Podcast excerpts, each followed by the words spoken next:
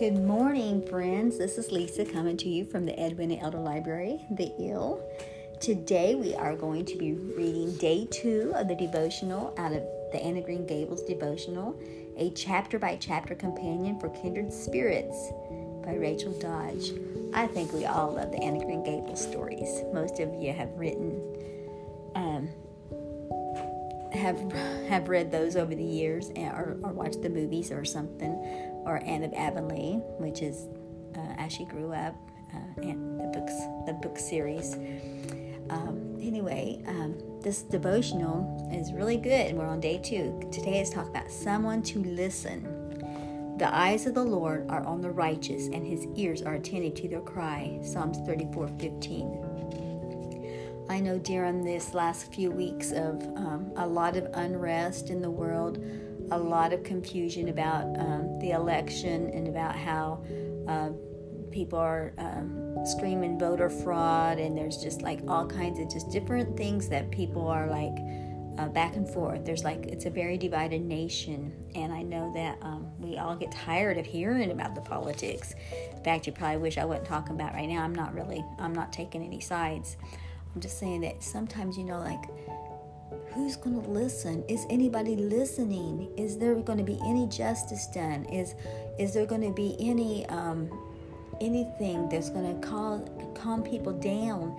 And um, as we're reading the bible and as we're studying and as we're listening to podcasts and sermons and um, praying and asking God, you know, to heal our land and to touch us, and we repent that we're repenting and that we we know that God is listening and that He uses things just like this, just like wars and rumors of wars, signs of the times, to bring great revival, to bring revival. Um, and it would do us all, it would do us all good to listen to people. People on both sides, not a lot.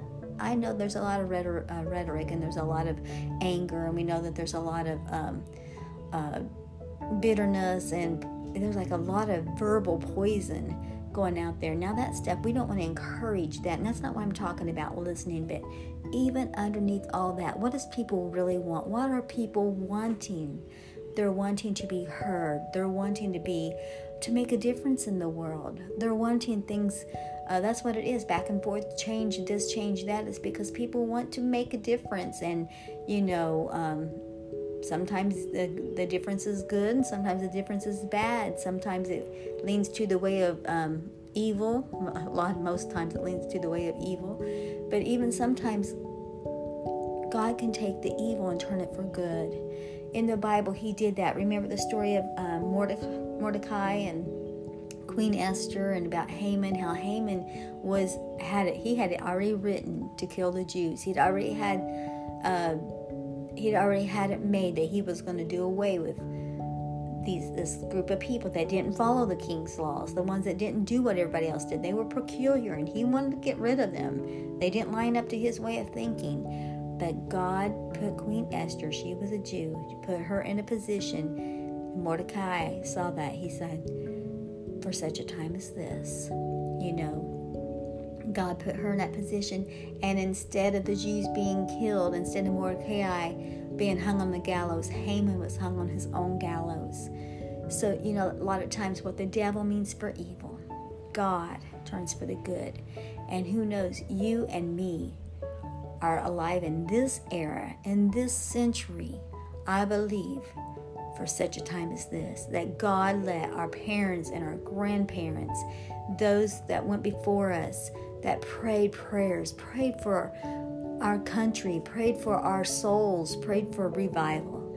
Those prayers are still before the throne, and now what they have taught us is instilled in us, and now we have to be that light in the night.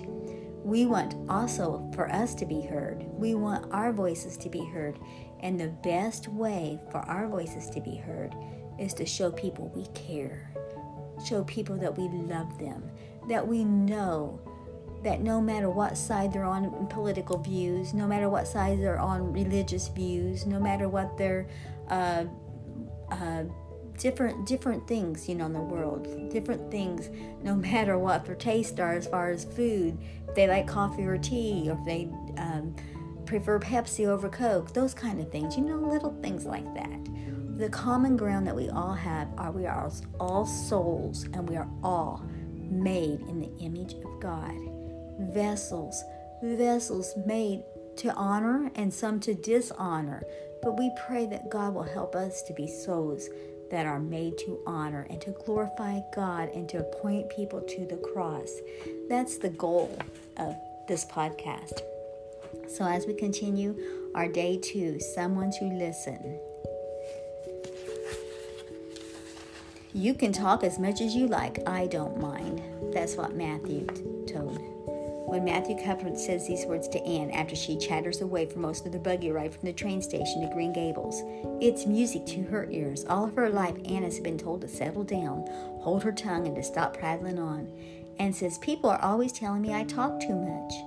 Mrs. Spencer thinks Anne's tongue must be hung in the middle. Anne claims she can stop talking if she tries hard enough, but Matthew tells Anne she can talk as much as she likes. As they drive, Matthew is surprised to find the kind of like that he kind of likes for chatter. A shy man of few words, Matthew, Matthew is glad when someone else carries the conversation. He normally feels nervous around the Avonlea type of well bred little girl, but he likes Anne's way of talking. And though he never expected to enjoy the society of a little girl, he enjoys Anne's big ideas and the big words she uses to express them. He listens to her darting thoughts with interest. This scene marks the beginning of Anne and Matthew's father daughter relationship. Matthew is most likely the first person who has ever truly listened to Anne. He doesn't find her alarming or strange. He doesn't mind what Mrs. Lynde later refers to Anne's queer way of expressing herself. He enjoys her company. In fact, her unique quirks, the things that make her different from the other girls, are what endears her to him the most. He likes her just the way she is. Matthew delights in Anne's personality, in her view of the world, in her imagination, and in her way of talking. To an even greater degree, God delights in you and the way He made you.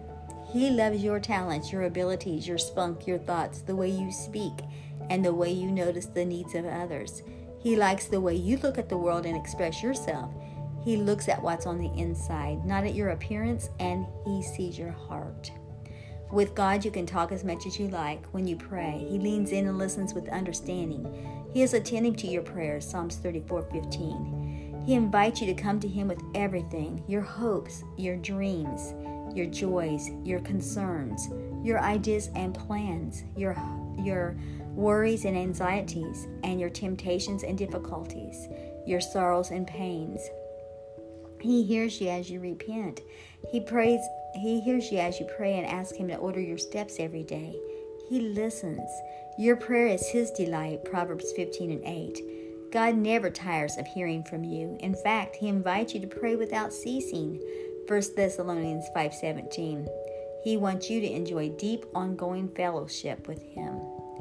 The prayer of the upright is his delight. Proverbs 15 and 8. Do you long for someone who will listen to you and understand you? Anne felt lonely and misunderstood for more, much of her young life, but Matthew took the time to listen to what she had to say. Be assured that Jesus knows you. He loves you and He is interested in you and your concerns.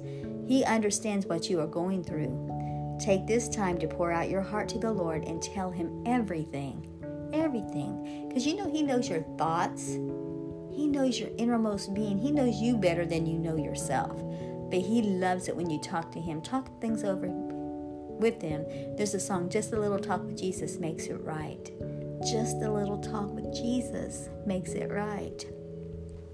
Do you know someone who needs a listening ear? Pray about ways you can reach out to the lonely, the overlooked, or the misunderstood people in your life. A small act of kindness, a note of encouragement, or a friend to talk to can go a long way toward helping someone to be, feel loved and valued. Here's a prayer that we can pray, a prayer for the day. Lord, thank you for loving me so well. Thank you for listening to me and for delighting in my prayers. I want to enjoy sweet fellowship with you and talk to you like a best friend and loving father. Please remind me to draw close to you in prayer all day today. Help me to be a better listener in my relationships.